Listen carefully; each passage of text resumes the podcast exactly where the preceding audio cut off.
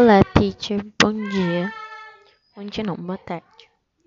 É, hoje eu vim aqui falar de comparative and superlatives. Tá. Eu vou ler um pouco, depois eu vou falar. É, adjectives can compare two things you are more than two things. When we wake Tensing comparations, we use comparative and superlative forms of adjective.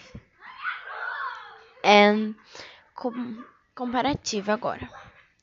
É, vou explicar um pouquinho em português. É, o comparativo tem em todas as línguas maternas, mas a gente usa mais na língua inglesa que a gente usa com muita frequência. E ela estabelece relações comparativas entre coisas, pessoas ou situações distintas e faz parte de qualquer ferramenta de comunicação humana. É, em inglês, os comparativos podem ser considerados adjetivos ou advérbios que compar comparam algo ou alguém a uma coisa ou pessoa é, superioridade. Para aditivo curto de uma sílaba só, é, usa a seguinte forma: aditivo mais er mais tão. Exemplo: é, My dog and cat are bigger than yours. Meu cachorro e gato são maiores que os seus. Outro exemplo que eu vou dar: We work environment is nicer than ours. O local de trabalho dela é mais agradável que o nosso. Agora, inferioridade, que é para indicar uma relação de inferioridade. Usa-se a forma less mais adjetivo mais tão.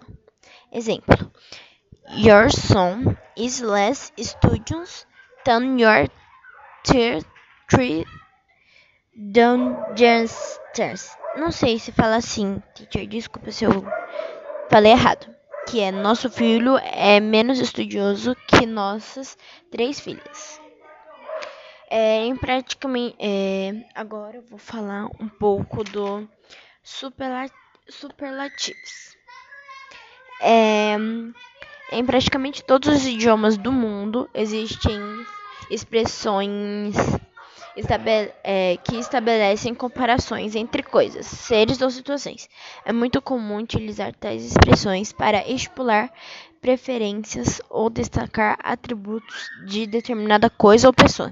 Devido a essa necessidade que os superlativos se fazem tão importantes nos cotidiano de qualquer língua.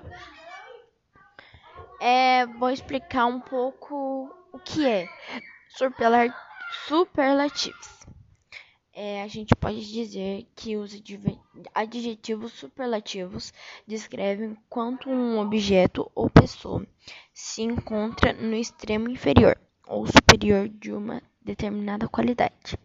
Ou seja, são empregados para expor atributos e estabelecer comparações.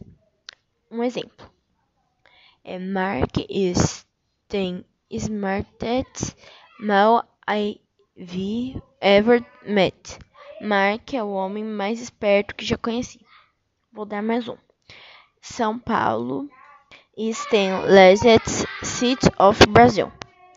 São Paulo é a maior cidade do Brasil. E é isso, teacher.